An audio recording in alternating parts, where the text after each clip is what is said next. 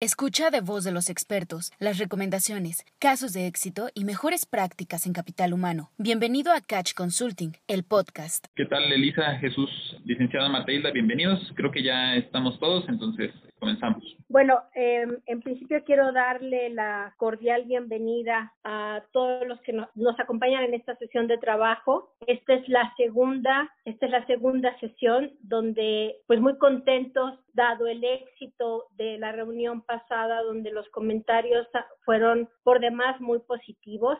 Eh, sin lugar a dudas, esto no podría ser eh, sin contar, por supuesto, con todo el apoyo y el respaldo, por supuesto, la presencia de Marta Hilda, eh, secretaria del Trabajo. Muchísimas gracias, Marta, y a todo el equipo que también de, por parte de la Secretaría nos acompaña. Y desde luego también al equipo de trabajo del clúster y, por supuesto, esta mancuerna que hemos logrado aterrizar con CAC durante ya eh, un par de años y que de alguna manera pues se está consolidando en un trabajo permanente. Así que no tengo más que agradecer a todos y si les parece, quisiera yo plantear los objetivos de esta reunión para posterior darle la palabra a Marta Hilda y esta a su vez poder contar con la intervención de Rodrigo, que es nuestro facilitador en este conversatorio. Por supuesto, también a los representantes de sindicatos que nos están acompañando en esta sesión de trabajo. El mensaje que quiero transmitir a todos es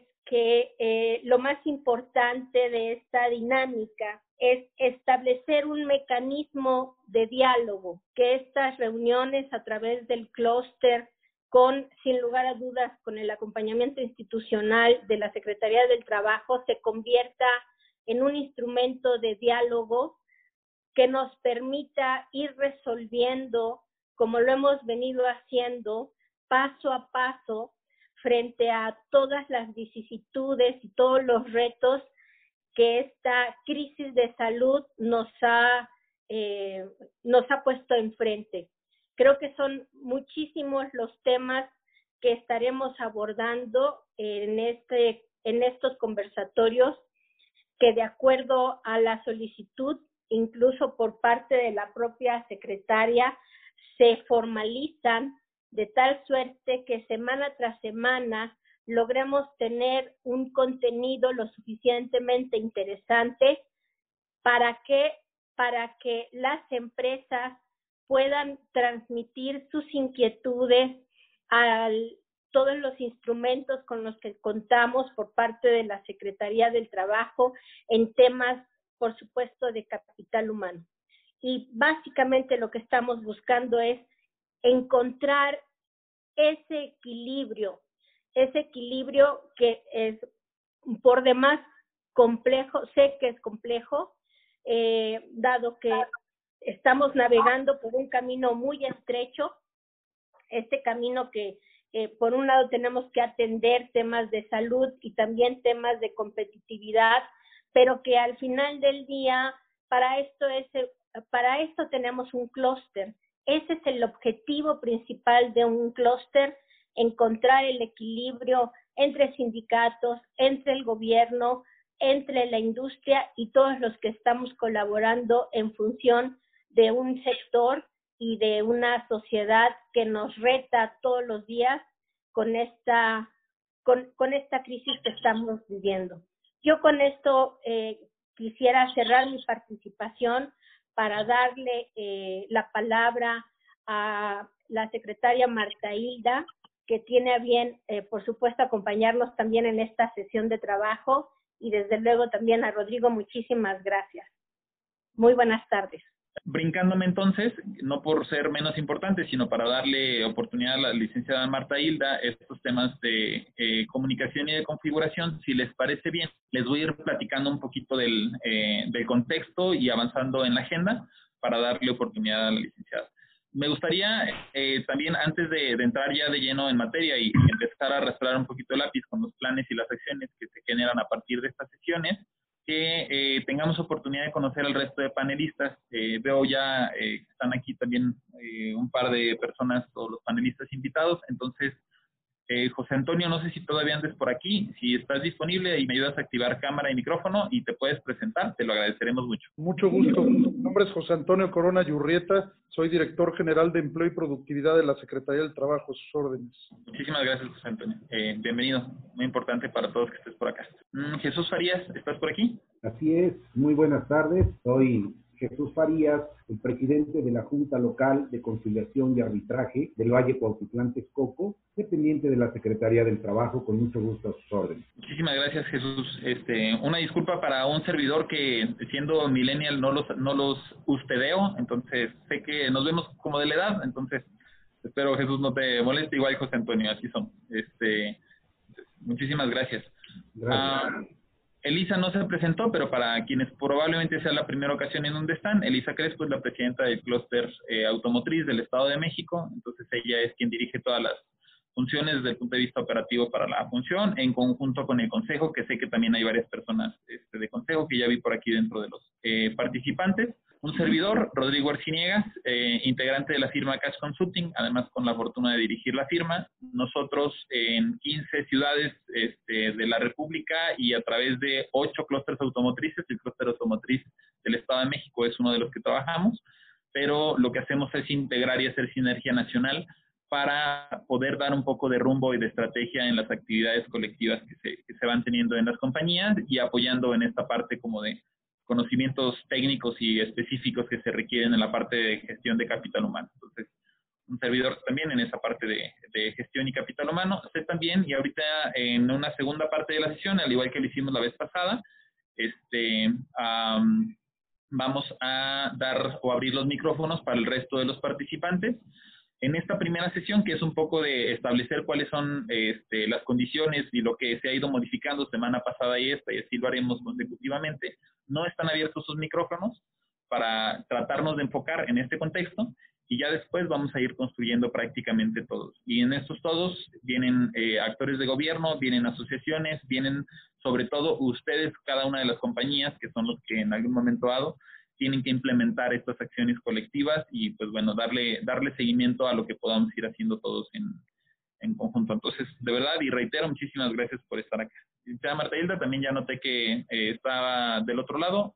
Eh, veo que ya tiene activos su micrófono. Si gusta, podemos intentar hablar. Muchísimas gracias, muy buenas tardes. ¿Me escuchan, verdad? La intención es, como ya lo decía la licenciada Crespo, que haya permanentemente este respaldo institucional por parte de la Secretaría del Trabajo hacia el clúster automotriz y hacia todas las empresas eh, reunidas en él y que podamos estar viendo cuáles son los problemas que están enfrentando en esta nueva reapertura. Queremos que sea un diálogo y por supuesto estar eh, pues tratando, si no es directamente por la parte de la Secretaría de Trabajo, ser el puente de comunicación para otros, eh, otras instituciones que puedan estar participando con nosotros para la solución de problemas conjuntos. Yo quisiera agradecerle, hoy ha sido este, un día pues muy activo, hemos, venimos de varias reuniones y siempre con la compañía del Instituto Mexicano del Seguro Social, eh, Rodrigo, que nos está acompañando, está el doctor Alba, Antonio Álvaro, que este, pues ha estado haciendo pues una presentación y ha estado atendiendo también todas las dudas que se tienen por parte de las empresas hacia el Instituto Mexicano del Seguro Social. Agradezco y también la representación de la Secretaría de Desarrollo Económico. Quiero, como ya se lo mencionó Elisa, también agradecer a las distintas organizaciones sindicales que están presentes en esta videoconferencia, tanto del presidente del Congreso Laboral como del Congreso del Trabajo que están presentes y las principales organizaciones sindicales que tienen representación en las distintas empresas automotrices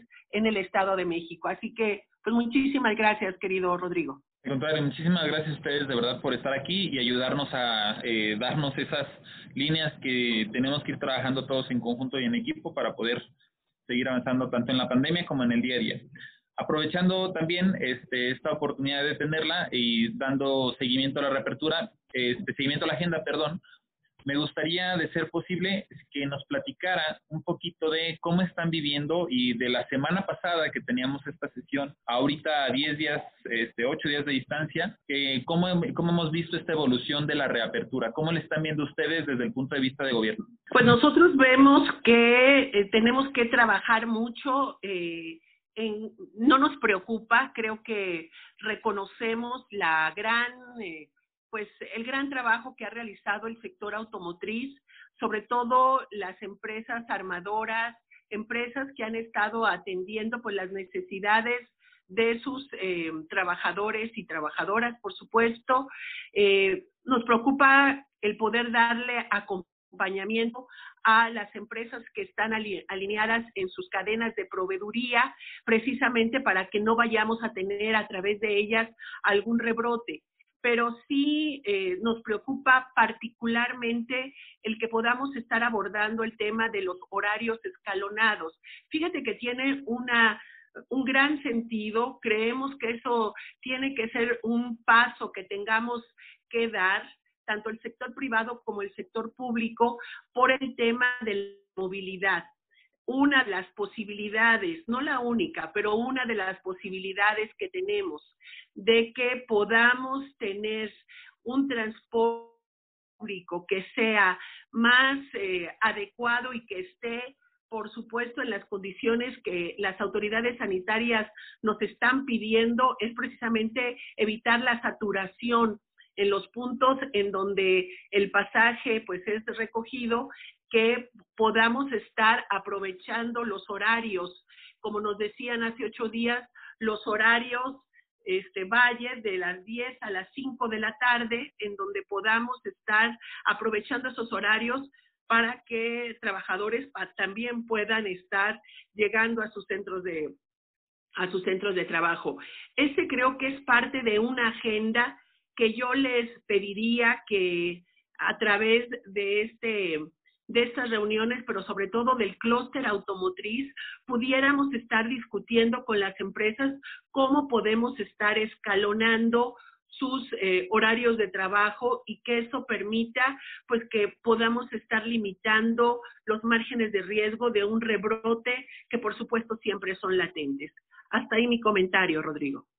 Muchísimas gracias. El último reporte que nosotros tenemos, nosotros eh, entre las eh, empresas automotrices ah, generamos la encuesta de recursos humanos y estoy abriendo la de la más reciente 2020 para Estado de México porque va a ser importante. Le voy a dedicar unos minutos para analizar cómo estamos en estos horarios escalonados porque entiendo perfectamente la situación de que todos los operadores este, tienen que estar a 5.53 de la mañana en la línea de producción este, para arrancar a sus puntualitos 6, este, 6 de la mañana. Entonces, si en función a estos datos que ahorita nosotros ya tenemos procesados, identificamos que el 80% tiene entrada a 6 de la mañana, estoy completamente de acuerdo en que una de las posibles acciones a partir de la reunión del día de hoy es mover 15 minutos antes a unos, 15 minutos después a otros, para que las líneas de producción no arranquen 5.53 o 6 de la mañana en punto, sino que arranquen 5.45 o 6.15. Operativamente la mayor parte de las compañías lo pueden hacer, no hace gran diferencia, pero sí hace diferencia de media hora a 40 minutos en la movilidad. Entonces, eso puede ser, la verdad, siendo sinceros, para las, las, cuestiones productivas y operativas de la mayor parte de los que estamos aquí presentes, hay rutas de transporte de las mismas empresas. Entonces, operativamente luego no es tan efectivo. En donde sí llega a hacer diferencia es en los operativos que entran 8 de la mañana. Entonces, todos estos operativos que en algún momento dado tengan movilidad, creo que pueden llegarse a hacer. Ese compromiso como parte de las primeras acciones que podamos tomar el día de hoy, con todo gusto me lo quedo yo para poder hacer un sondeo de los horarios de entrada versus lo que ya medimos en la encuesta que debió haber sido hace un par de meses, por lo tanto es información perfectamente vigente. Ah, y está escalonada. Aprovecho también eh, para los que están aquí presentes, una de las preguntas más frecuentes que nos están haciendo de estas 600 compañías a nivel nacional con las cuales tenemos la fortuna de colaborar o compartir información, este, uh, hay eh, casi siempre en nuestro turno, segundo o tercer turno, llega a tener menos volumen de gente. En la mañana tenemos todos los administrativos, está el primer turno que normalmente es un poco más alto que los otros dos, en la tarde el turno tiene un poco menos de gente y en la noche tenemos aún menos. Entonces, como parte de sus estrategias, creo que eh, si aún no lo están considerando, esto que comenta la licenciada Marta Hilda es importante tratarlos de equilibrar lo más que se pueda, porque en el tema de movilidad y en el tema de distanciamiento es una acción que ayuda bastante. Entonces, creo que ese ahorita nos lo quedamos como recomendación general y es este, perfectamente útil para prácticamente todos los, asistentes. Muchísimas gracias. El segundo tema, Rodrigo, si me permite, sería el qué porcentaje de los trabajadores del sector pudieran empezar a realizar esta pues herramienta que hemos estado muchos inaugurando en estos últimos dos meses, casi tres, que es el teletrabajo. Esa es otra de las peticiones que quisiéramos hacer para ver si hay alguna, algunos trabajadores que pudieran estar pues utilizando estas herramientas de, que tenemos ahora disponibles para que desde sus casas puedan estar realizando sus trabajos. En algunos otros sectores nos han dicho que la parte administrativa, algunas áreas administrativas pudieran empezar a hacer teletrabajo. ¿Cuáles son los beneficios que vemos del teletrabajo? Que, por supuesto, además de tener este, a salvo a personas que están dentro de este segmento de la población con eh, comorbilidades o con, porque su edad también ya los ponga en esta línea de riesgo, creemos que eh, también puede permitir el poder estar reduciendo costos a las empresas o a sus proveedoras y también, en tercer lugar, el que podamos estar, pues, ayudando a que el nivel de contaminantes y de saturación tanto en el transporte público como el transporte perdón, transporte público y el, y el transporte normal, el tráfico, pueda estarse reduciendo. Ese sería el segundo tema que quisiéramos que a través del clúster automotriz las empresas pudieran decirnos qué porcentajes y por supuesto creo que sería parte de este nuevo redimensionamiento de los centros de trabajo. Muchas gracias. Eh, creo que ah, más que la respuesta propia, ahí sí me gustaría alguno de los participantes que esté directamente, preferentemente en planta, este, y entre mayor sea su volumen de eh, empleados o el número de empleados, creo que puede ser todavía más representativa o, puede llegar a generalizar un poco más de información para que nos compartan este, sus experiencias. Tenemos por lo menos unas entre 8 y 12 semanas de teletrabajo, entonces si alguien de los participantes que esté en planta quisiera hacer alguna aportación y eh, compartir con la licenciada cuál es la experiencia en este sentido, inclusive todos los que sé que lo siguen manteniendo, pueden levantar la mano. Eh, hay una herramienta que dice eh, raise hand, este, en español debe decir levantar mano similar. Levanten la mano, les vamos a habilitar su micrófono para que ustedes directamente lo puedan hacer. Si alguien ahorita con lo de los horarios escalonados, de que platicábamos, también tiene alguna aportación, de la misma manera, les pediría utilizar la herramienta de levantar la mano para que de viva voz podamos hacer esta eh, interacción con la Secretaría del Trabajo y que escuchen. Como todavía no veo ninguna mano levantada, nuevamente los invito a que utilicen esa herramienta, levantar la mano y les vamos a habilitar su micrófono. Eh, voy platicando, secretaria, entre estas 8 y 12 semanas seguimos teniendo todavía muchas o varias de las funciones todavía en teletrabajo. Inclusive me atrevo a decir, aunque no lo tengo todavía medido, pero estoy seguro que esto va a ser distinto, de aquí en adelante van a haber algunas funciones, actividades en donde parte de los cambios que nos va a dejar el COVID es ser un poco más flexibles en estas funciones. Recuerdo que cuando apenas empezamos con el tema COVID, la industria automotriz fue de las primeras que empezó a parar por una mezcla que tenía no nada más del riesgo sanitario, sino de las cuestión de las demandas. Teníamos demandas ya de un 10, bueno, 7, 10, 12% por debajo, y algunas eh, armadoras fueron las que empezaron a decir, bueno, pues vamos parando, si además hay un riesgo sanitario, vamos empezando a hacer estos, este, eh, vamos a empezar a detener.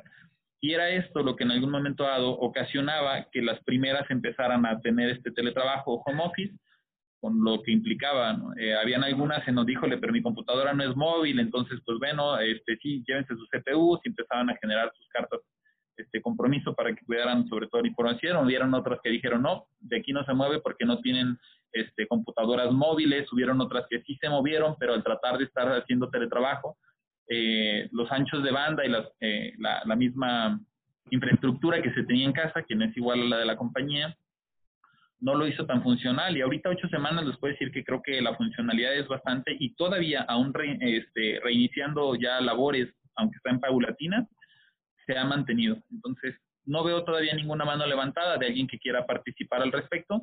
Recuerden, pueden, eh, ya veo una de, Rubén, mientras te voy a ir, este, vamos a ir eh, habilitando el micrófono, pero reitero, licenciada, parte de lo, de lo importante es que se mantienen, o al menos es algo que nosotros tenemos medido, se están manteniendo, y pues bueno, solamente hay que tener algunas consideraciones. Rubén, adelante, ya tienes habilitado tu, micrófono. Paul también te lo voy a ir habilitando. Muy bien, excelente. Buenas tardes a todos. Eh, mi nombre es Rubén Arevalo, soy de ZFTRW, eh, automotriz. Efectivamente, como bien lo indicas, eh, eh nosotros trabajamos directamente para FSA como mi único cliente. Y bueno, nosotros tuvimos que parar desde el, desde el 19 de marzo y lo primero que hicimos fue cómo vamos a mantenernos en contacto todo el equipo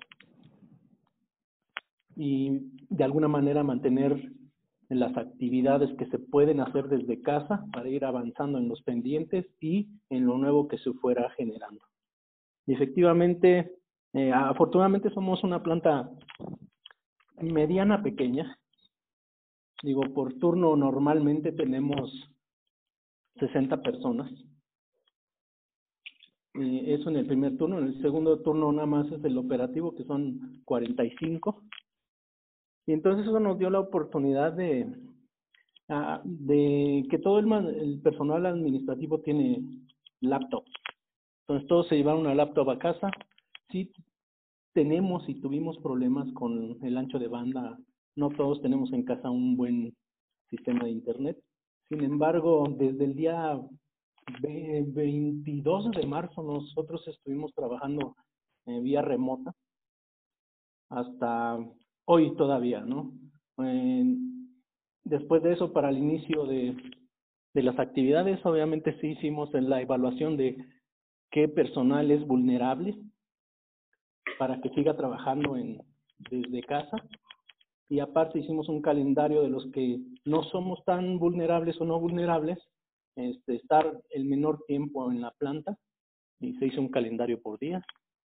Y la experiencia de trabajar vía remota, eh, de alguna manera fue como transparente para nosotros, ¿no? Eh, porque antes del 19, en esa misma semana del, eh, que es el 14, nosotros empezamos a restringir las juntas y entonces aunque estábamos ahí todavía en la planta, ya empezamos a hacer juntas virtuales. Y entonces nos dio como que tiempo para ir integrando la modalidad, básicamente. Sí, gracias. Y entonces, eh, siendo bien concreto, Rubén, todavía siguen con teletrabajo. No al 100 o como lo tenían antes, pero todavía lo están fomentando, ¿cierto? O permitiendo. Todavía, todavía, sí, así es. Muchas gracias. Es consistente con, seguro, licenciada, con la mayor parte de las compañías. Meto las manos al fuego en que todavía se mantienen.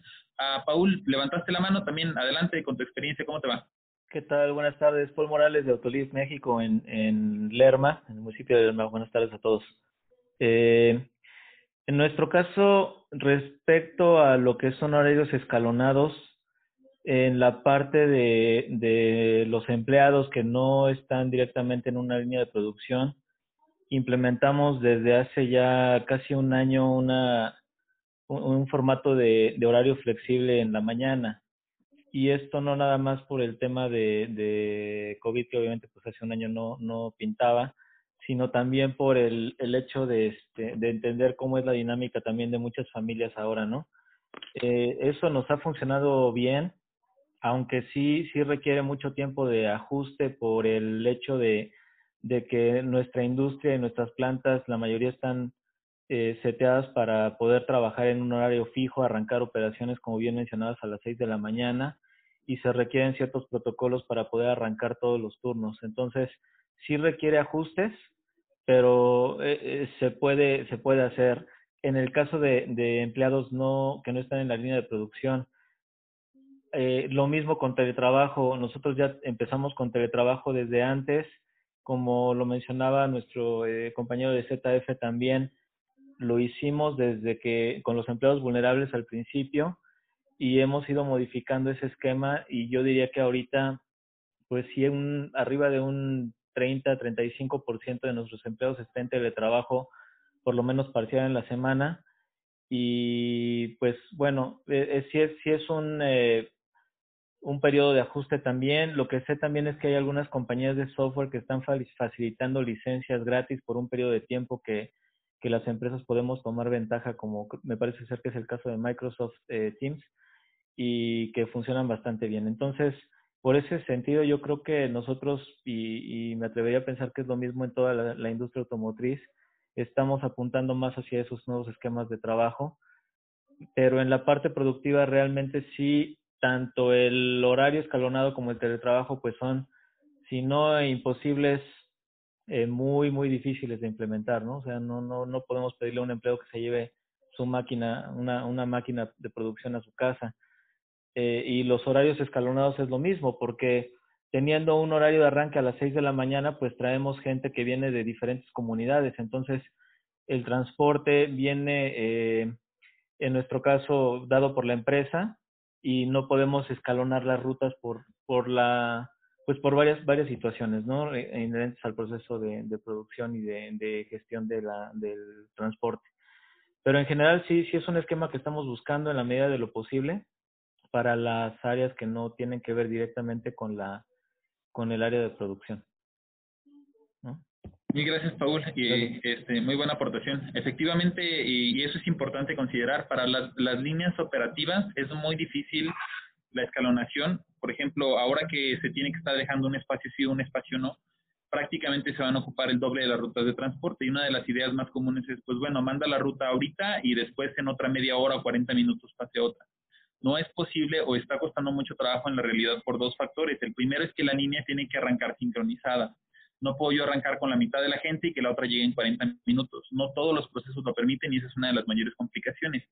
La segunda es que el mismo proveedor de transporte de personal, para que haga eso, yo mando la ruta y tarda aproximadamente una hora o una hora veinte en hacer su recorrido y llegar a la planta. Para que regrese al inicio de la ruta, tiene que pasar esta hora y media más o menos y volver a empezar. Por lo tanto, en lugar de desfasar solo 30 o 40 minutos, el desfase tendría que ser a una hora o una hora 20 y eso ha generado mucho conflicto. Entonces, no me dejarán mentir los aquí presentes de las plantas, que es una de las decisiones o alternativas que se están tomando y en ese sentido sí está siendo muy difícil. ¿Qué sí se puede hacer? Lo que platicábamos hace un momento, este, y ya se está haciendo, de hecho, como bien lo menciona Paul, esto es parte de los beneficios de salario emocional que tienen al menos dos años implementándose este, a los millennials les encanta levantarse tarde y tener esa oportunidad de llegar una media hora tarde, las que son mamás también, dejar a los niños en la guardería a las 8 pueden entrar a las ocho y media o 9 de la mañana a la planta, es un gran beneficio. De aquellos que ya lo están haciendo, en el caso de Paul, como bien lo menciona, pues que bueno, hay que mantenerlo. De aquellos que no lo estén haciendo, también es una buena alternativa para apoyar ahorita en esta este, eh, función escalonada. Pero sí es importante decir, uh, funciona o aplica principalmente para puestos administrativos. No entro a las 8, no es 8 a 5 y media, puede ser de 9 a 6, 6 y media de la tarde, o puede ser inclusive de 7 de la mañana, que ya está abierta las operaciones, desde, las 6 están los operativos, y me voy a las 4, 4 y media en mi casa. Entonces, este, eso sí se puede dentro de las funciones eh, administrativas, o es más sencillo de operar dentro de las mismas funciones uh, administrativas. Me gustaría, aprovechando también este tiempo, licenciada, eh, preguntarle en tema de inspecciones, este, ¿cómo van? Hace una semana apenas tenían o empezaban con las primeras inspecciones. Ahorita me gustaría ser muy puntual porque sé que es información de mucho interés para las empresas. ¿Cuántas inspecciones están este, teniendo al día? ¿Cuáles son los focos o los resultados o los hallazgos principales que estamos teniendo para tratar de avanzar y enfocar en caso de que todavía no hayamos tenido alguna inspección en nuestro centro de trabajo? Muchísimas gracias. Pues aprovecharía, solamente quisiera eh, concluir con el anterior este punto. Sí entendemos que hay eh, eh, líneas de producción que no se pueden poner en estas en nuevos escenarios que se están viendo como una alternativa, pero creemos que tiene que ser a medida que la empresa lo pueda estar, pues destinando a que sea el, la parte administrativa, como ya se dijo, que puede estar haciendo a lo mejor teletrabajo. En algunas, en algunos sectores nos han dicho pudiera ser que tantos días pudieran estar trabajando y por las tardes del viernes o el viernes pudiera ser este, esta parte de la empresa podrá estar eh, desarrollándose este, su trabajo a, a, partir del teletrabajo y lo que creemos que es poco a poco que vayan incorporando, no solamente en la circunstancia de esta pandemia, sino que ya sean herramientas y modos que se puedan estar adoptando ya de manera permanente. Rodrigo, teniendo a la Secretaría del Trabajo y Previsión Social, a quien agradezco mucho que nos esté acompañando, y al licenciado Julio César Vanegas, director general de Política e Inclusión Laboral, ambos encabezan pues todo el equipo de inspectores, tanto a nivel eh, estatal como a nivel federal. Si tú me permites, daría paso a sus intervenciones. Adelante, Adelante. por favor. Perdón. Eh, perdón, perdón. Marta. Marta, ¿me escuchas? Gracias. Eh, quería nada más, sí, un poquito alterar el tema, porque tenemos a General Motors con una pregunta que yo no quisiera dejarla pasar, porque creo que es de mucha preocupación de todos. Entonces, si le pueden, por favor, habilitar el micrófono a Marta Cabrera, si son tan amables. Está. Gracias. Adelante, Marta, y qué gusto tenerte en esta reunión. Muchas gracias. Eh, buenas tardes. A, a, nombre de Marta Cabrera, mi nombre es Tomás de Jesús Marín, eh, de General Motors. Y este, aunando un poquito en el tema del transporte y abonando a las ideas que han estado propo este, proponiendo y presentando aquí, este, les ponemos muy rápido el ejemplo de una planta que se tiene en Silao, donde se tienen que estar moviendo día a día casi seis mil personas por medio del transporte de la, de la empresa, ¿verdad? Que la empresa les asigna a, a los trabajadores. Es muy difícil, el, como decían, el estar desfasando los horarios y que unas rutas pasen en una hora, otras otra. Y lo que se hizo fue primero dotar de mascarillas a todos los o cubrebocas a todos los trabajadores para que desde su casa, desde su lugar de origen, ya las traigan puestas. La otra, se pusieron una especie de mamparas entre cada asiento para evitar que se tenga el contacto directo de, una, de uno a otro y poder tener una sana distancia. Esto nos ha ayudado bastante a no tener tanta alteración en nuestros flujos dentro de, del transporte público. Esa era una de las partes que queríamos compartir con ustedes y la otra es preguntar y solicitar el apoyo. Eh, seguramente, eh, como comentan en todo el clúster de aquí de la industria automotriz en, en Toluca, somos muy responsables en el tema de estar cuidando todos los aspectos necesarios para evitar un, un posible contagio. Este, al usar el cubrebocas, al usar los lentes de seguridad, la, la sana distancia, gel, etcétera, etcétera pero dentro de planta, ¿verdad? Incluso dentro de nuestros autobuses. Sin embargo, cuando ya salimos, se relaja mucho este, eh, eh, todas estas acciones que se están haciendo y ponía ahí en el chat el ejemplo del transporte público, que llegan al transporte público y literal pues todo el mundo va sin cubrebocas. Entonces queríamos ver qué posibilidades hay que se exija que para poder usar el transporte público tengas que usar el cubrebocas. Eso nos ayudaría infinitamente, pues para que no tuviésemos un, un contagio masivo, ¿verdad? Porque ahí afuera no se cuidan, llegan aquí y medio se cuidan y podríamos tener un, un brote importante. Muchas gracias, Tomás. Adelante, por favor. Muchísimas gracias. Eh, yo le agradezco mucho a Tomás, eh, pues las experiencias exitosas que tienen en entidades hermanas. Eh, la verdad es de que en esta alianza con el clúster automotriz este, y el gobierno del Estado de México, la sugerencia sería, mi querida Elisa, que eh, yo estaré pasando a la Secretaría de Movilidad estas, eh, pues, estas experiencias, estas sugerencias que se están, que se están haciendo y efectivamente estamos viendo cuáles queríamos un poco tocar base con ustedes, pero sí queremos estar elevando algo que sea ya generalizado en donde haya pues el incentivo, la obligación de que las personas al exterior de las plantas, de los de sus centros laborales, en, este, en la, este, afuera de sus casas, puedan estarse resguardando, porque coincido este, totalmente, vemos mucha gente en las calles en un momento en donde todavía estamos en la fase roja de alerta máxima. Entonces, por supuesto que llevo a las eh, instancias correspondientes estos importantísimos comentarios que nos ha hecho General Motors. Muchas gracias. Muchas gracias. Disculpen. Adelante, por favor. Perdón, Rodrigo.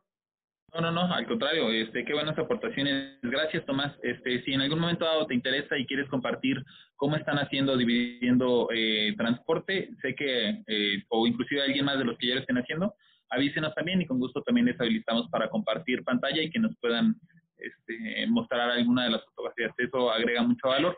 Y en el tema, Tomás, coincido contigo. Sí, este, este las conseguimos y se las compartimos. Ah, perfecto. gracias, Tomás. Este, coincido además contigo, Tomás, en, en, algunos, eh, algunas otras entidades, en las estaciones de trabajo, de eh, transporte, eh, sobre todo las que llegan a tener mayor afluencia, donde llegan a haber transferencias. Este, es un hecho que ni siquiera se les permite llegar a acceder a las instalaciones o hacer la fila si todavía no están. Entonces creo que es una gran sinergia y definitivamente ayuda mucho, ¿no? De estas 600 compañías con las que trabajamos, ayer les preguntábamos, eh, les mandamos un, un eh, mensaje directo para identificar cuántos ya tienen casos. Y lamentablemente en estos últimos 10 días, siete compañías ya nos dicen que sí, este, y pues bueno, están empezando con esos protocolos, entonces, bueno, no, no empezando con los protocolos, están teniendo que implementar los protocolos en caso, ya por haber tenido casos, entonces este, estoy muy de acuerdo en que tenemos que eh, fomentar esta sinergia, sobre todo preventiva. Independientemente de lo que se hace en planta, hay que reforzar mucho lo que la misma sociedad está, está haciendo. retomo entonces este, la palabra de la licenciada Marta Hilda para, eh, no sé si eh, José Antonio, tú en particular, este, te gustaría hacer alguna, aunque no, no veo si todavía estás por acá, si todavía estás por acá, José Antonio, si quisieras platicarnos un poco de cómo le están viviendo ustedes, este, para esta parte de las inspecciones o para cómo estamos en cuanto a comportamiento la, la industria, manufactura en general, no, no lo tropicalizaría nada más a la automotriz, pero ¿cómo estás viendo, José Antonio, esta, eh, las inspecciones y los protocolos de sanidad que se están implementando? Ahí yo le daría el uso de la palabra a mi compañero Julio César Vanegas, que es el encargado de inspecciones, perdón. Sí, gracias. Ah, Julio César, déjame ver, estás como a Julio Venegas, creo que creo que ya lo tienes activado tu micrófono, Julio, si nos ayudas a validarlo. Sí, Julio, eh, no está listo su micrófono, a lo mejor la Secretaría del Trabajo Federal pudiera participar. Muy bien. Bueno, pues de parte de la inspección estatal, que sería la que correspondería sobre todo a las compañías que son parte de la cadena productiva y que no son directamente quienes ensamblan el vehículo. No hay una, es decir, durante todo el ciclo de la emergencia sanitaria se han llevado a cabo inspecciones de manera normal, sobre todo en materia extraordinaria, es decir, cuando un trabajador se queja de que alguna condición de su derecho colectivo está siendo vulnerada, como puede ser la que ponga en riesgo su salud o como la que puede ser que se le estén exigiendo cubrir funciones u horarios que no están contemplados en, en el propio contrato, es decir, aquellas de naturaleza colectiva. Una experiencia que me parece vale mucho la pena que ustedes tengan presente es tanto para la materia federal, es decir, aquí sí para la industria automotriz en general como para la cadena productiva, es que el Instituto Mexicano del Seguro Social detecta a un trabajador eh, con COVID y cuando este trabajador con COVID además coincide con otros trabajadores y lo saben porque ellos saben en dónde trabajan, entonces se puede generar un brote epidemiológico y lo que estamos viviendo en la práctica es el cierre de empresas, de plantas y de lo que pueda poner en riesgo epidemiológicamente eh, la salud. De tal suerte que es muy importante el chequeo de la temperatura. Yo lo reduciría en tres. Sus áreas de personal saben y están muy identificadas con tres normas, que si las cumplimos, estamos dentro de la posibilidad de seguir operando dependiendo naturalmente del color del semáforo, que son la 17, la norma oficial mexicana 17, 19 y 30, que básicamente nos hablan de cómo vamos a prevenir los riesgos de salud en el trabajo, con qué elementos los vamos a prevenir, equipos, y qué comisión podría llevar a cabo un, seguimiento durante el año para, para saber o tener la certeza del cumplimiento de esos planes, que normalmente las empresas que son grandes, que están clasificadas así por su número de trabajadores, ya lo tienen contemplado en sus protocolos de actuaciones, es lo que podemos decir, que es normalmente una conducta que observan. Se va perdiendo, se va laxando conforme va disminuyendo el tamaño de la empresa, porque las mismas necesidades que aplican de la norma son diferentes para una empresa pequeña que para una mediana, para una grande, para una que maneja eh, soluciones y solventos que puedan poner en peligro por contacto físico la vida de los trabajadores. Va a depender de la actividad. Entonces, en términos generales, yo lo dejaría allí y eh, cualquier duda estamos atentos.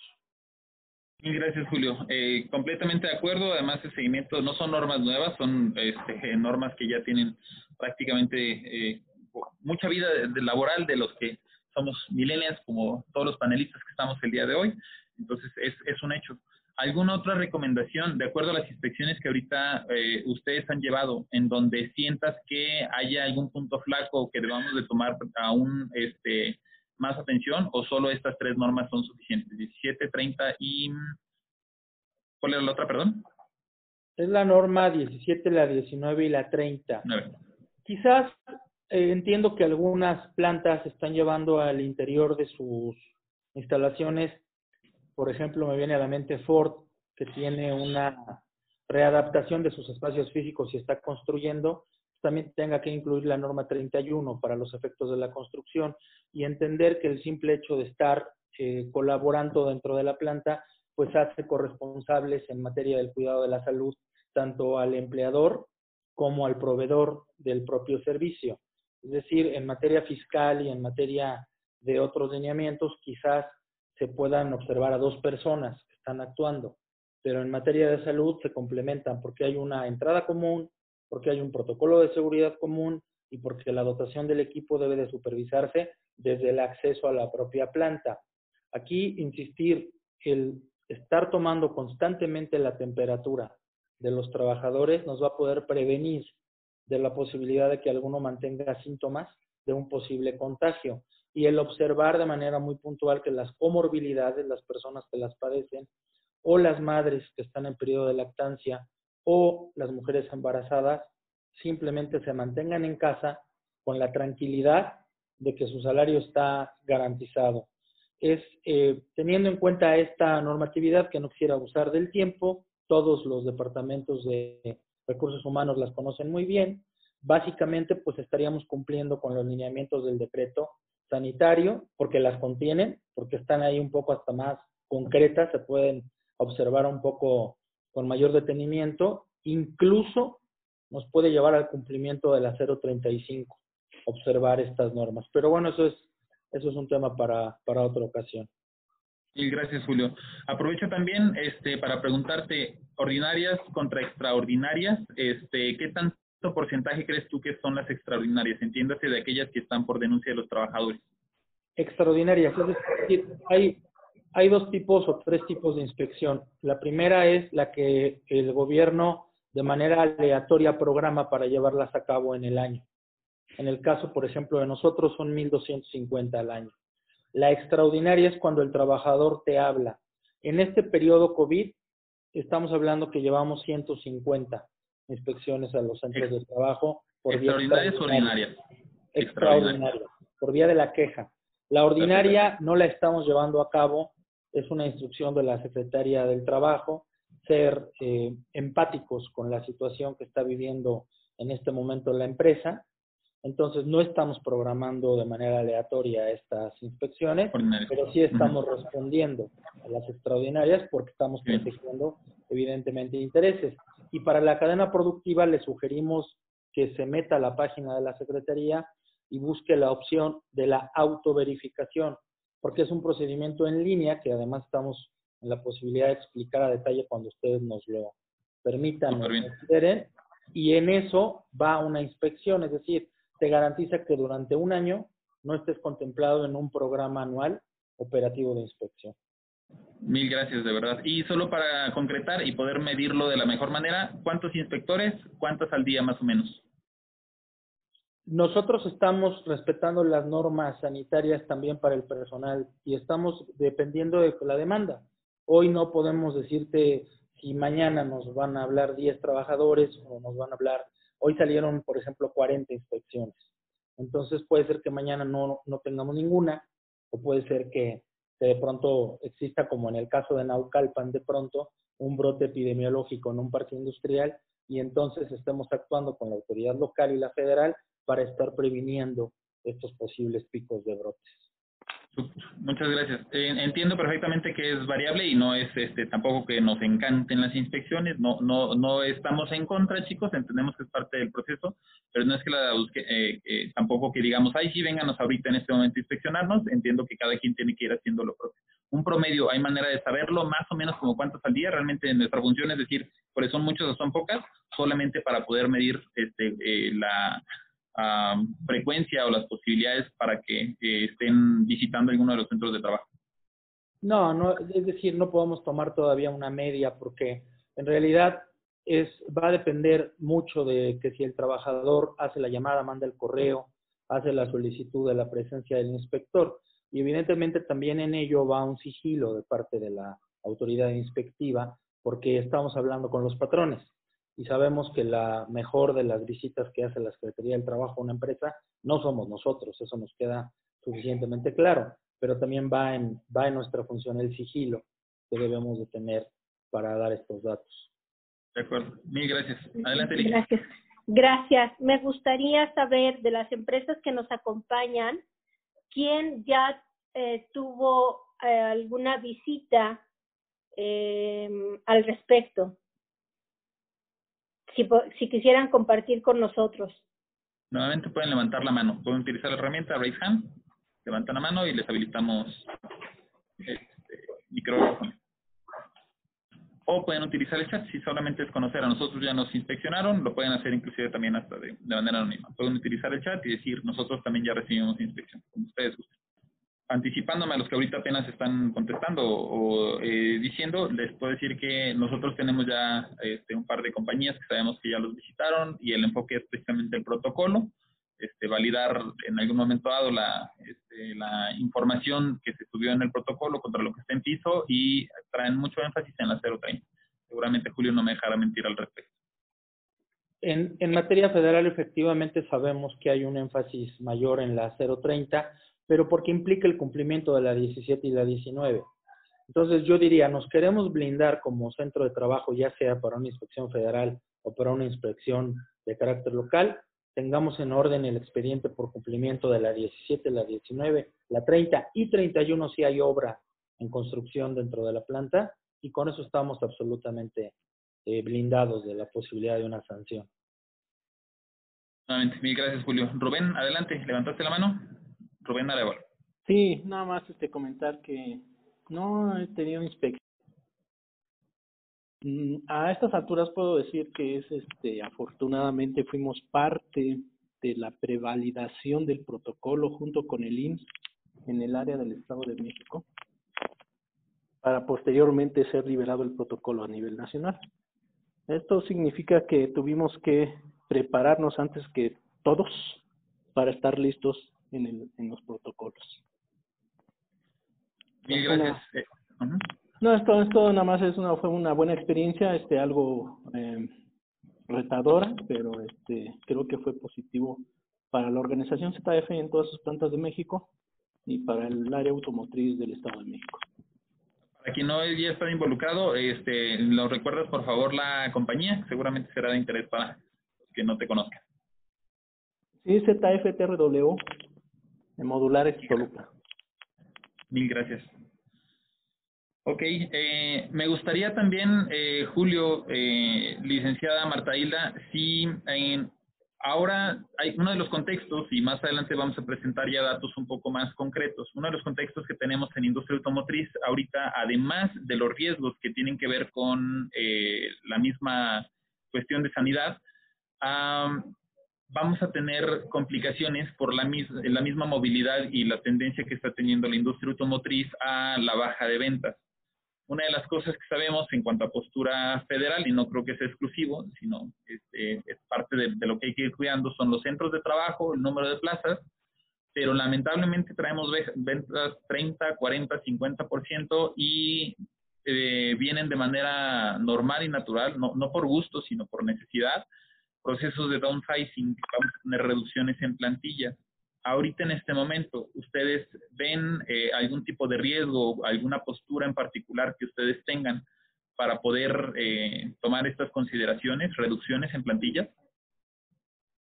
Pues quisiéramos que no, quisiéramos que eh, pudiera ah, pues mantenerse sobre todo una planta laboral tan importante dentro de la formalidad que representa el sector automotriz eh, se han hecho estos convenios laborales, eh, tanto la autoridad federal como nosotros hemos estado propiciando eso. Eh, vemos que la situación es muy complicada en este momento.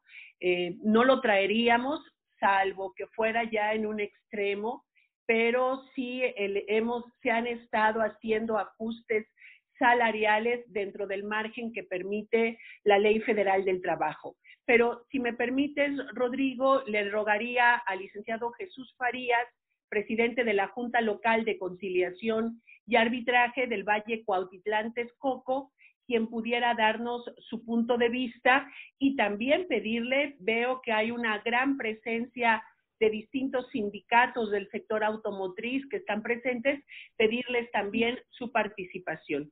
Adelante, licenciado Farías. Muchas gracias, secretaria, con su permiso y nuevamente buenas tardes a todos ustedes. Efectivamente, nosotros eh, mantuvimos y mantenemos hasta la fecha una guardia dentro de nuestras instalaciones de la Junta, también conservando la sana distancia con nuestros colaboradores. Por ello, en cada una de nuestras sedes, en el Valle Cuautitlán Texcoco, que son cuatro, Tlanepantla, Ecatepec, Cuautitlán y Texcoco, tenemos una guardia habilitada para poder recibir todos los contratos de modificación de las condiciones generales de trabajo. Desde luego, como ustedes saben, por supuesto, eh, la industria automotriz es de carácter federal. Sin embargo, muchas de, las, eh, de sus proveedores son de carácter local, sobre todo eh, manufactureras, las que hacen accesorios, y tenemos empresas muy importantes que, que surten a la industria automotriz como tenemos en Cuautitlán una empresa muy grande, ahorita se me fue el nombre, pero este, tiene un, un importante número de trabajadores y para toda la industria. Así es que hemos recibido estos contratos de modificación, estos convenios, en los que cada empresa, de acuerdo a sus necesidades, elabora y trata con su sindicato cómo va a modificar. Hemos visto que en algunas ocasiones han dado las vacaciones anticipadas. En otros han trabajado de manera escalonada y otros más han ido al teletrabajo. Todo dependiendo de las actividades que realice cada una de las empresas. Y en otras han pactado inclusive una reducción del 10% en su salario, es decir, se van los trabajadores a casa, sobre todo los grupos vulnerables, y reciben un 90% de su salario. Aquí la ley no nos permitió que entráramos a una pandemia como tal con la indemnización de un salario mínimo mensual que, bueno, ya hubiera, ya hubiera pagado. Por lo tanto, la autoridad laboral decidimos eh, sancionar esos convenios siempre y cuando no llegaran al salario mínimo, es decir, que estuvieran por arriba del salario mínimo, pues para tener las condiciones necesarias los trabajadores de poder sobrevivir en todo este tiempo. Así es que hasta la fecha continuamos a sus órdenes y con mucho gusto les comunicamos también que si hubiera alguna diferencia entre trabajadores, empresa o trabajadores eh, sindicato y empresa, nosotros contamos también con un área de mucha experiencia que son los funcionarios conciliadores que dependen precisamente del maestro Julio Vanegas. Conciliadores eh, con mucha experiencia en lo colectivo, es importante resaltarlo, nos han estado auxiliando para poder llevar a cabo muy bien estos temas de, de la modificación de las condiciones de trabajo. Sí, gracias Jesús. Este, de hecho, un tema súper importante, la modificación de las condiciones y eh, me gustaría, porque a veces creo que no queda eh, suficientemente claro y es, y es muy bueno conocerlo, hay muchos que realizaron eh, su convenio de modificación de las condiciones de trabajo, pero no necesariamente lo han ido a ratificar. ¿Por qué? Porque probablemente piensan que la Junta está cerrada o por algún proceso interno. ¿Qué tan importante es tener la ratificación de la modificación, este, del convenio de modificación de las condiciones de trabajo?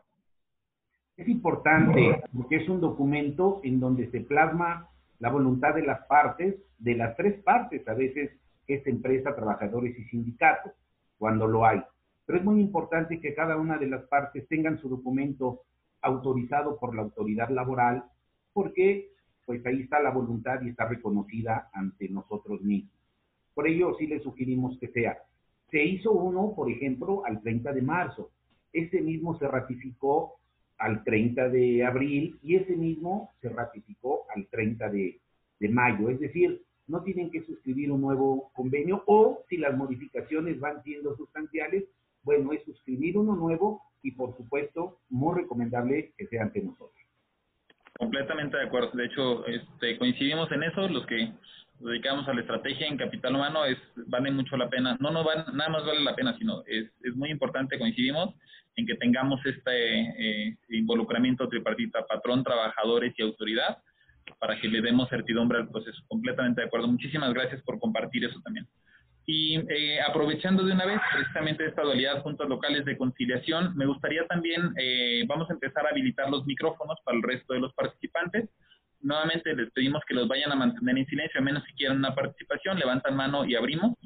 Pero ah, les pediría ahorita representantes de los sindicatos que se encuentren ahorita en la sesión, es muy importante conocer también su postura. Si tenemos a alguien ahorita, este, representante de los trabajadores, eh, como parte de un sindicato, me gustaría levantar la mano para que también ustedes puedan aportar y colaborar en esta este, integración de estrategias y conocimiento que estamos gestionando entre todos, para saber cómo están ustedes eh, viviendo cada uno de estos temas que ahorita ya abordamos, y eso también nos va a dar pie a ir abriendo el micrófono a todos los demás. Representantes sindicales, por favor pueden ir levantando la mano para cederles la palabra y preguntarles específicamente cómo lo están viviendo y qué otros puntos ven importantes en esta eh, relación colectiva. Le voy a pasar, eh, Norma Patricia García, por favor. Eh, mm, estamos ya habilitados. Norma Patricia, bienvenida, muchas gracias. Un gusto saludarte nuevamente esta semana. Este, ¿Cómo estás viendo en comparación semana pasada y esto y algunos otros puntos estratégicos eh, de los que estamos viendo. Y para los que no te conozcan, de una vez también si puedes aprovechar en presentarte. Pues eh, buenas tardes a todos, a todas, especialmente muchísimas gracias a la licenciada Marta Hilda, como siempre ocupada en, en, estos temas que son vitales para el desarrollo económico del, del Estado de México y por supuesto lo que refiere a, a, principalmente a la salud de los trabajadores y sobre todo la reactivación de, de, pues de la economía. Finalmente, ahora se está sintiendo mayormente la repercusión económica, eh, creo que en los bolsillos de los trabajadores. Agradecerte, Elisa, siempre profesional, es un gusto que, que pueda yo también conversar contigo.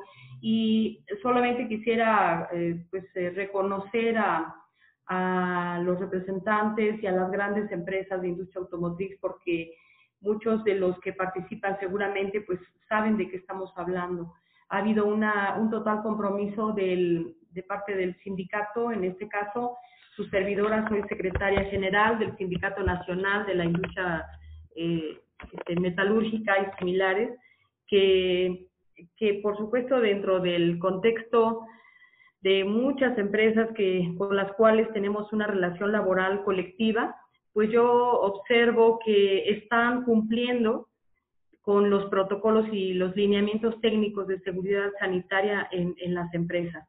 El objetivo finalmente es eh, prevenir los contagios del COVID-19, pero lo que yo observo de la semana pasada ahora es que estamos teniendo, pues, eh, eh, primero, pues, planes de arranque de la mayor, el, el mayor número de empresas cumpliendo totalmente. Yo creo que también es de reconocerse las grandes inversiones que han realizado en el sentido de cubrir la expectativa que dicta las autoridades, tanto laborales como del Seguro Social. Para mí es, es muy grato tratar con empresas de esta estatura y no, no las voy a mencionar, pero sí creo que eh, es, es un gran, es muy significativo para los trabajadores. Y efectivamente decíamos el plan, el lugar más seguro donde estamos los trabajadores y los colaboradores. Yo creo que en este momento no tendría que haber diferencia entre si son empleados o si son trabajadores sindicalizados. Todos somos colaboradores. Y cada uno ha cada una de las empresas, decía yo, han tenido el cuidado de enviar a los trabajadores todos los, los lineamientos que también los trabajadores están obligados a cumplir. ¿Por qué? Porque el, el inicio o el reinicio de operaciones significa eh, la expectativa de que regresemos de manera segura gradual y ordenada sobre todo.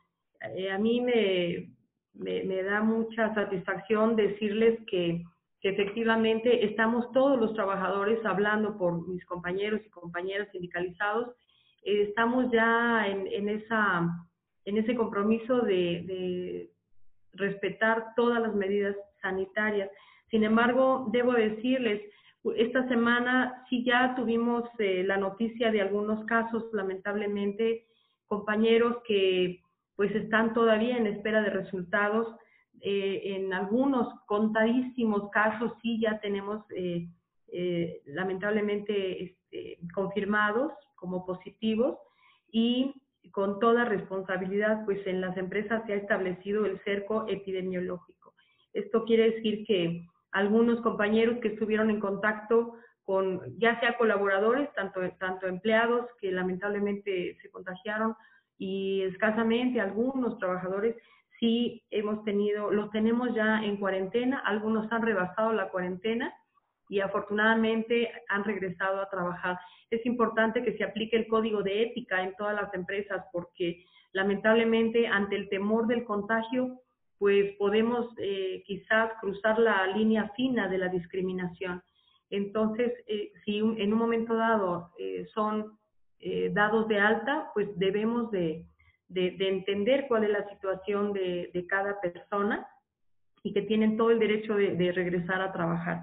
Por otro lado, se hemos estado, como dije, y, sigue siendo nuestra actitud y, nuestro compromiso, dar certeza jurídica a, tanto a las empresas y principalmente a los trabajadores, porque hemos estado ampliando el periodo de, de, la, de la duración de los convenios que se han efectivamente ratificado ante eh, las juntas locales cuando son proveedores y en la Junta Federal cuando eh, la mayoría de convenios los presentamos oportunamente. La Junta Federal nos permitió el depósito y ahora hemos estado ratificándolo con la presencia de los representantes legales, tanto del sindicato como, eh, del, eh, como de las empresas. Por otro lado, sí ya hemos tenido noticias que tendremos bajas de trabajadores, eso es muy preocupante.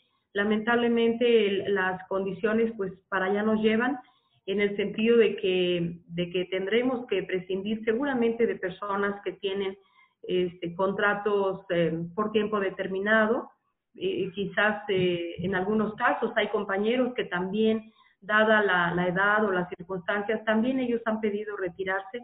Entonces tendremos que ser eh, muy respetuosos de mantener hasta donde más se pueda las fuentes de empleo. Ese creo que es el, el, principal motivo de los sindicatos y sobre todo sostener y darle sustentabilidad a las empresas para que sigamos en estos grandes proyectos que se han visto diversificados en algunos casos, pero sí consideramos que es muy importante reconocer a las empresas en general y en particular de la industria automotriz que han dado muestra de profesionalismo y de compromiso también. Muchísimas gracias y, estoy atenta a, cualquier comentario que pueda hacer. Gracias. Norma, muchísimas gracias, de verdad, creo que perfectamente, este, claro, hay que encontrar este balance y, pues bueno, en algún momento dado, cuidar mucho las fuentes de empleo. Muy de acuerdo, muchísimas gracias. Francisco del Olmo, también, eh, ¿alguna postura o algún comentario adicional que te gustaría agregar? Ok, bueno, eh, retomamos entonces eh, sesión. Eh, ¿Qué sigue a partir de ahora? Eh, y en este sentido de, vinculación, voy a dejar de compartir un poco la agenda porque les voy a compartir algunos otros este, indicadores que son igual de importantes para ponernos en, en, este contexto de qué es lo que viene. Les voy a eh, empezar a compartir esta pantalla. Para esta segunda parte de la sesión y parte de la información que es, es muy importante que trabajemos, vi, antes de que se me olvide, ahí eh, alguien nos eh, pide que platiquemos un poco más de lo de la autoinspección. Este, si te parece bien, déjenme nada más checo participantes. Este, Julio, no sé si la próxima semana eh, tuviéramos oportunidad igual nuevamente de checar y empatar agenda para que nos platiques un poquito más de la, del autolab. Creo que es una muy buena oportunidad ahorita por las condiciones y poderlo trabajar y dedicarle unos minutitos. ¿Cómo, va, cómo, puedo, cómo vas a andar la siguiente semana, Julio? Con el permiso de la secretaria, por supuesto, lo tenemos incluso personal que en el momento en que ustedes decidan si, si coincide con la posibilidad que estemos, que bueno, pero si no, de todas formas hay quien puede llevar a cabo el paso a paso de esta posibilidad de la autoverificación. Es importante distinguir solamente que nos referimos a las empresas del ámbito local, toda la cadena productiva de la automotriz, excepto la armadora, porque la armadora tendrá que verificar este procedimiento, pero con la autoridad federal. En el ámbito local es un trámite relativamente sencillo, de buena fe, que le da la mano el gobierno de Alfredo del Mazo a los empresarios para que sean ellos mismos en un acuerdo de buena voluntad y de decirnos la verdad, los que digan cómo están. De acuerdo. Aún así, perdón, Sí, gracias, Rodrigo. ¿Qué, qué, les, ¿Qué les parece si eh, me gustaría, por el tiempo que tenemos, me gustaría mucho poder escuchar eh, a las empresas que nos acompañan justamente para eh, el que en el que sigue, Rodrigo. Creo que es muy importante escucharnos en función de que, en función de que tenemos una fecha que se está cada vez más cerca sobre la implementación de eh, las nuevas reglas de operación del TEMEC. Entonces, como si no tuviéramos suficiente, tenemos ahora que, eh, además de comenzar a, a terminar este proceso de inspecciones, también tenemos que comenzar a ver estas implementaciones sobre este nuevo tratado y los acuerdos. Entonces, creo que ahí tendríamos que estar dirigiendo el qué sigue, porque creo que este grupo es un grupo especializado que eh, sabe perfectamente bien que que todas las implementaciones, protocolos, autorizaciones se vuelve parte de nuestro día a día.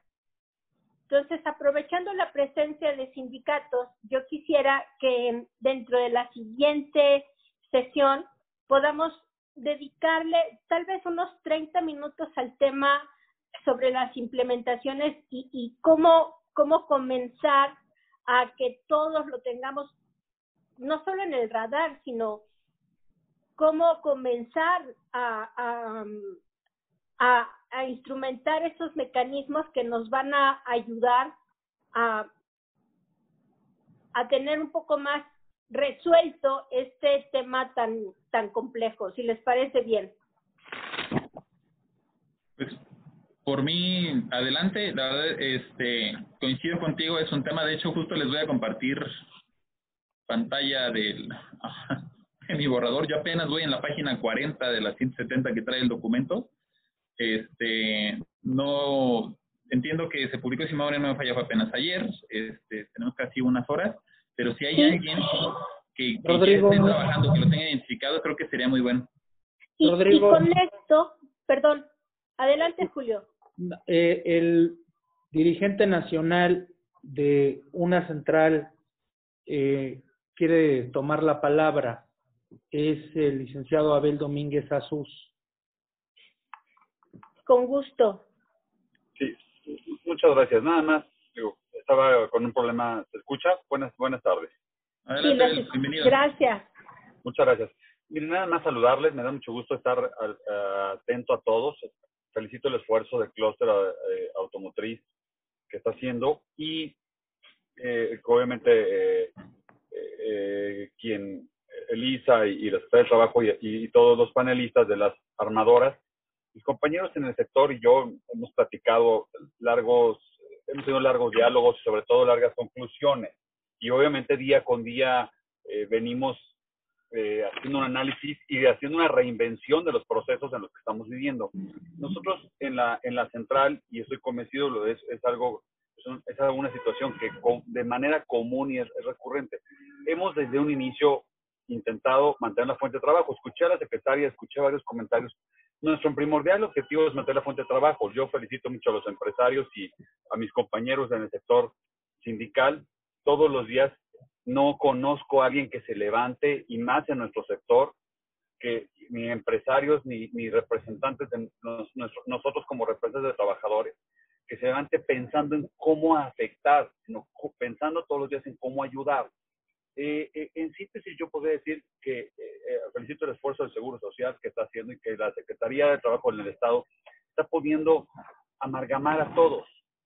Me parece relevante las experiencias que escucho, por supuesto, el teletrabajo, que es una nueva modalidad, y por supuesto, todas las situaciones que hemos tenido que preparar día con día. El esfuerzo de las vacaciones, el esfuerzo de los paros escalonados, eh, en fin, todos los días estamos en esto. Claro que estamos ocupados y solamente quería hacer mi intervención para decirles que de manera muy positiva tenemos que trabajar todos y, como se está haciendo, es un ejemplo, en unidad y nos va a dar resultados eh, muy, muy importantes como ya los estamos viendo.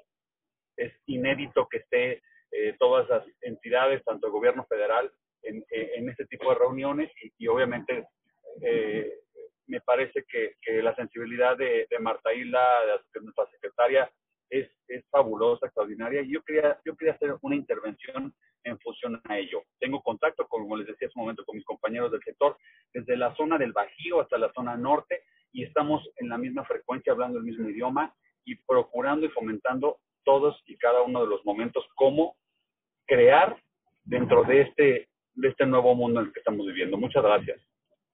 Gracias a ti, Abel. Agradecemos mucho tener esta impresión y efectivamente es una, han sido reuniones inéditas donde definitivamente hemos tenido esta posibilidad de contar con, el, con este diálogo con todos estos actores. Pero la parte más compleja sigo, eh, siempre la seguiré eh, mencionando.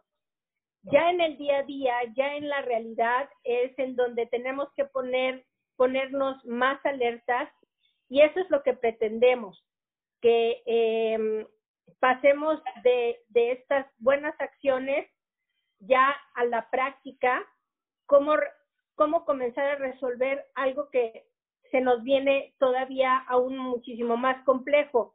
Qué difícil es para mí tener que decir, tenemos que aprender a vivir con este tema de salud y cómo comenzar a administrar eh, las, eh, las ausencias pero también tenemos que continuar y tenemos que avanzar.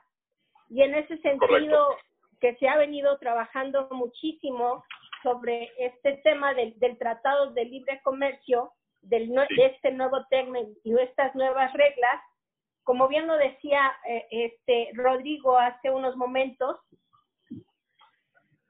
cómo comenzarlo a poner en esta configuración, si ya de por sí es compleja, pues señores, este, les avisamos que el primero de julio tendremos que estar ya en un nuevo modo. Entonces, yo invito a todos, como lo dije desde un principio, a sindicatos, a gobierno, a través, por supuesto, de, de esta participación tan acertada y tan asertiva, a nuestras empresas, a justamente a gente tan experta como Rodrigo, que tracemos esta agenda para comenzar ya a construir un tema una, eh, una comunidad, como lo siempre lo he manifestado yo, una comunidad en donde podamos recargar todo, todo este tipo de, de, de vicisitudes que vamos a, que vamos, con las que tenemos que lidiar este día a día. Por ello, si les parece bien, me gustaría muchísimo escuchar pues a las empresas que son las que están viviendo en carne propia pues eh, todos estos desafíos, si les parece bien, para después concluir en cuáles serían esos temas que queremos ver en la siguiente reunión. Marta, si te parece bien, y por supuesto, Rodrigo, entiendo que este, querías mostrarnos un documento, pero en función del tiempo creo que también es valioso pues escuchar a quienes amablemente eh, nos han dedicado este espacio para acompañarnos. ¿Les parece bien?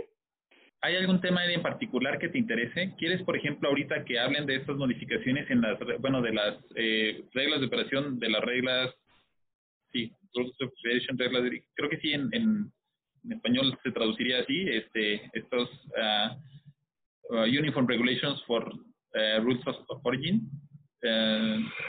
¿Ese es el tema que te interesa o es un... Eh, es que, es que imagínense ustedes que eh, tenemos tres meses con un cierre parcial en nuestras operaciones. Ahora bien, todo mundo ha estado trabajando en acuerdos con sindicatos para, eh, para, para tener, eh, eh, em, para salvaguardar las fuentes de empleo. ¿Sí? Ahora, el siguiente tema es ¿cómo vamos a empezar a caminar y transitar por la regla número uno que nos están pidiendo a través de la reforma, eh, em, de esta reforma del trabajo que se dio y que es una de las principales reglas, que son los 16 dólares, que es eh, la tarifa mínima que tenemos que cumplir. ¿Cómo vamos a transitar a ello? Si alguien quiere levantar la mano y platicarnos al respecto, por ahí vi que está... Más, más que platicar, lo único que yo quería es que ese sea uno de los temas de la siguiente reunión, si les parece a todos. Yo creo que habla Tomás de Jesús, creo que es un muy buen tema. Quiero decir que nos, nos agarró como, como examen no previsto.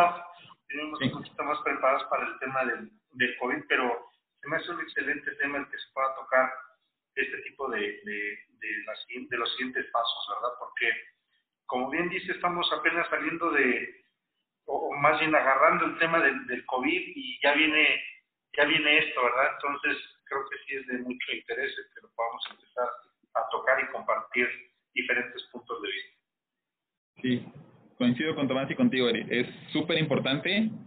Eh, digo, en lo personal, reitero, ahorita en este momento yo todavía no me siento uh, con información suficiente como para poder eh, poner sobre la mesa, pero si tu intención es hacer la sesión para ver cómo vamos a cubrir con estos este, cambios o estas eh, regulatorios, uniformidad de regulatorios sobre las reglas de origen, creo que valdrá la pena dedicarle una sesión completa, igual y nos va a tomar hasta un par, pero completamente sí, es que eh, está justamente porque contamos con toda la infraestructura de la Secretaría del Trabajo, yo creo que tendremos que entender todos eh, eh, en un solo eh, en, en un solo discurso, en un solo lenguaje, todo lo que esto implica para todos. Número uno, eh, haciendo la reflexión, no estamos saliendo del COVID. ¿No? Vamos a, tenemos que administrar este tema. Y por supuesto tiene su justo peso y, sin lugar a dudas continuará siendo uno de nuestros temas más importantes. Pero nuestra obligación es poner en alerta lo que tenemos enfrente y lo que tenemos enfrente está a no menos de 20 días hábiles. Y yo sé que todo el mundo va a decir, sí, es que ya lo hemos visto, ok, pues nada más a todos estos ingredientes que tenemos, tenemos que agregarle el tema del TEMEC. Y sobre todo, pues porque eh, ha resultado tan interesante el espacio en donde todos estamos participando que hasta a veces creo que hora y media ya no es suficiente, ¿no? No sé qué opines, este, Marta. Totalmente de acuerdo, Elisa. Yo creo que es uno de los temas que para estos últimos minutos no nos alcanzaría.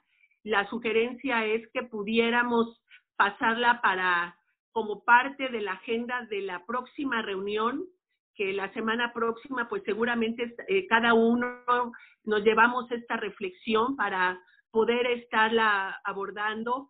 Yo solamente me gustaría, aprovechando la presencia de los distintos sindicatos de la industria automotriz, es que tenemos que cerrar filas, que tanto es una corresponsabilidad de las empresas como de las organizaciones sindicales y del gobierno que los trabajadores y, y las trabajadoras puedan estar obedeciendo las medidas sanitarias que hoy por hoy son obligatorias por el bien de la empresa, pero sobre todo por el bien de ellos.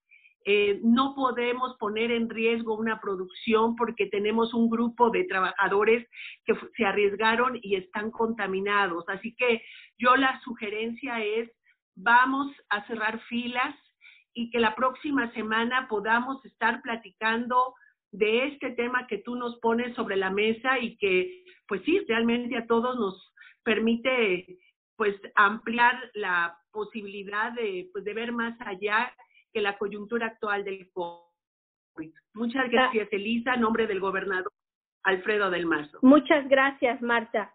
Entonces, Rodrigo, eh, eh, si te parece bien, tenemos una hora gracias y media. Gracias a ti. Gracias, Marta. No, no te vayas todavía. Déjame. Es que, de hecho, en, en, en tiempo yo creo que está este, ocupada. Entiendo, la licenciada ya nos había comentado, no te eh, comenté, Lisa, pero eh, tiene otro pendiente en agenda. Entonces, este, muchas gracias, Marta. Probablemente por eso fue la intervención de ahora. Muy bien. Eh, la idea entonces es, tenemos asignada una hora y media y tenemos la intención también de continuar compartiendo estos casos que ya se han presentado sobre eh, y se han identificado sobre el COVID, sabemos todos perfectamente bien que habrá un rebote en las próximas semanas y tenemos una que saber qué hacer a través de estos protocolos que se ya, ya se han hecho, pero una cosa es lo que tenemos en el escrito y otra cosa es ya en la vida real cómo, cómo estamos reaccionando en función de eso. Esa es una. Eh, dos, por supuesto, poderle dedicar un espacio a la agenda sobre eh, lo que tenemos enfrente, que es el TEMEX, y es este análisis que tú querías compartirnos con nosotros. Y desde luego también dedicar otro espacio más, otra media hora más, a temas en particulares con los sindicatos que amablemente nos están acompañando, a reserva de que alguien eh, proponga otro tema más dentro de la agenda. Eh, ¿Qué te parece, Lee? Creo que los temas ahorita que tenemos nos dan para otras dos sesiones. Aún así, todos son prioritarios y hay que abordarlos. Eh, si me permiten la recomendación y sobre todo por respeto al tiempo de los presentes, de los que arrancamos en tiempo y buscamos terminar en tiempo porque todavía tenemos actividades, eh, yo me quedo con un par de compromisos personales. El primero de ellos, eh, de manera nada más muy breve, la información que les queremos compartir es cómo estábamos semana pasada, cómo estamos ahorita. Tenemos diferencias y variaciones en, en, en las automotrices. ¿Cómo estábamos en el país en la semana pasada y cómo estamos ahora? Ahorita tenemos más casos activos que la semana pasada, que apenas estábamos iniciando. Esto es muy importante. Ah, cambios dentro de los protocolos a partir del diario, lo que se publicó en el diario oficial el 29 de, el viernes pasado, el, el 29 de mayo, tuvimos cambios en algunos de los puntos este, que, también son importantes en los protocolos. Y esta información es, eh, creo, muy importante porque es nuestro día a día de esta semana. Ya no nos va a alcanzar a dar el tiempo de verla, pero con todo gusto se los vamos a, mandar por correo para que al menos tengamos la información inmediata. Si alguien tiene alguna duda, con toda confianza, contáctenos, este, para, reitero, para poder respetar el tiempo de los, de los presentes y esta información este, se las mandamos para que la tengamos a la de ella. Y eh, yo sugeriría entonces, en este sentido, Eli, cerrar la sesión en tiempo y eh, estructurar, como lo hemos estado haciendo en estas dos sesiones, en la próxima para que el, el, eh, contenido se alcance a ver y, y, encontremos a las personas adecuadas de hablar estos cambios en las reglas, bueno, los lineamientos para las las reglas de origen y el sistema de autogestión este, eh, en la implementación. Eh, ¿Tú qué opinas? O el resto de los participantes también en el chat, si están de acuerdo con esto. Rodrigo, si me dejan opinar muy rápido, en, en referencia al tema del COVID, como bien comentan, no está, estamos todavía lejos de, de pasar esto. Y tan es así que eh, aquí en Toluca, como saben, en un, en un mismo día pueden pasar las cuatro estaciones este en el en el día, ¿verdad? Este viene o se acerca la temporada también donde se incrementan las los problemas respiratorios de una gripa normal, que esto nos va a llevar a tener muchísima confusión en el tema de si es COVID, no es COVID, en si le permites o no le permites el acceso a esta persona a una instalación laboral. Entonces, me gustaría que si vamos a continuar con este tema, a lo mejor ver qué están haciendo las otras empresas para cuando se dé esta situación que inevitablemente año con año se da, este para para si están haciendo algún plan preventivo, si tienen algo ya estructurado, nosotros estamos preparando como como General Motors algo porque pues ahora se nos vienen las gripas, ¿verdad? adicionales a lo del lo del COVID. Entonces quería dejar nada más el comentario para futuras futuras sesiones o que se puedan estar compartiendo vía correo algunas de las mejores prácticas. Gracias. Gracias, Tomás. Completamente de acuerdo. Este, digo, parte de lo que les va a llegar mañana, justo mañana nosotros tenemos este un webinar con nuestros clientes con en donde a los que ya tuvieron casos positivos, estamos hablando de siete plantas este, ubicadas en distintas entidades, está Guanajuato, está San Luis Potosí, están unas de frontera, nos van a decir qué están haciendo ahora que identificaron casos en sus plantas. Y parte de esto que ellos ya nos habían anticipado, platicado, se los quería compartir muy breve, pero estoy de acuerdo contigo en que es todo un tema, porque además el virus ya está muy cercano a ser endémico, ¿no? ¿Qué quiere decir? Como bien lo dices Tomás, vamos a tener que vivir con él. Entonces hay que saber qué hacer y que este indicador de que ahora tenemos más casos que la semana pasada y que estamos en este proceso de cuarentena porque ya regresamos a los centros de trabajo en 14 días, ojalá y me equivoque, ojalá y me equivoque, en 14 días va a ser mucho más alto.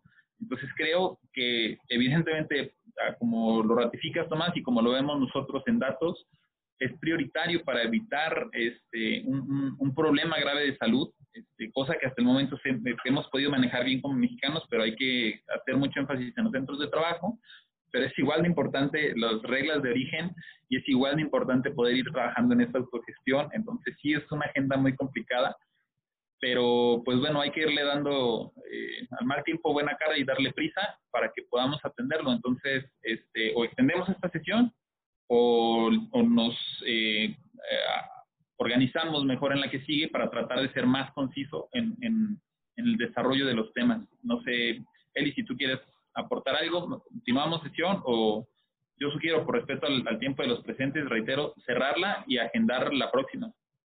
No, por supuesto. Creo que eh, la intención ya está eh, puesta en la mesa. Eh, esta, este trabajo de em, ser un conversatorio está ya instrumentado para poderlo realizar en, en este sentido de urgencia cada ocho días eh, vamos a ir presentando los temas, estos tres temas que podrían ser muy interesantes eh, para todos y que eh, nos, nos puedan llevar de la mano para, para que un primero de julio al, menos ya tengamos este, más claridad en el escenario.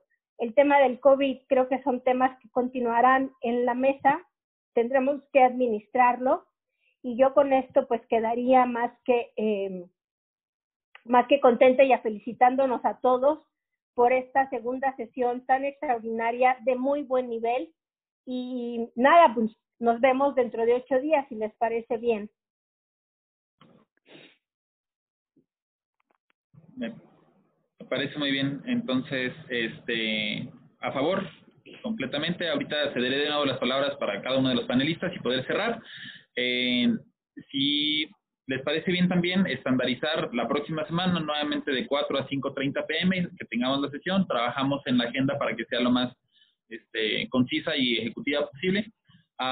le voy a pedir a alguien de mi equipo también que me ayude a ponerles el link por si una de nuestras preocupaciones más altas de verdad es el foco de contagio y lo que esto representa. Entonces, si alguien mañana nos quiere acompañar en el webinar que tenemos con nuestros clientes, son muy bienvenidos. Este, Elisa, si tú estás de acuerdo, ponemos aquí la, este, el link para que se sumen.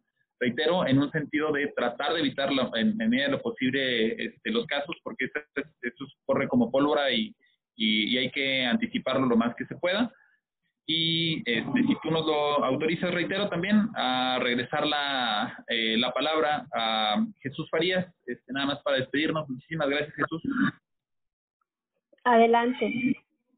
Muchas gracias, gracias por esta oportunidad de poder compartir con ustedes y reiterarme a sus órdenes. Muchas gracias. No, al contrario. Julio, muchísimas gracias. Muchas gracias. Muchas gracias a todos y estamos pendientes. Gracias. Antonio, ¿todavía andas por aquí? Sí, aquí andamos, aquí andamos. Buenas tarde. Mil gracias a todos. Este, espero no me salte nadie de, los panelistas. Sé que también están todos los de eh, consejo. Ya había cada uno de los gerentes y directores de planta. Mil gracias. Tomás, también muchísimas gracias.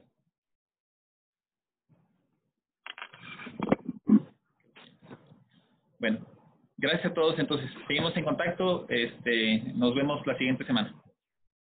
Gracias a todos. Gracias. Gracias por escucharnos. No te pierdas el próximo episodio de Catch Consulting, el podcast.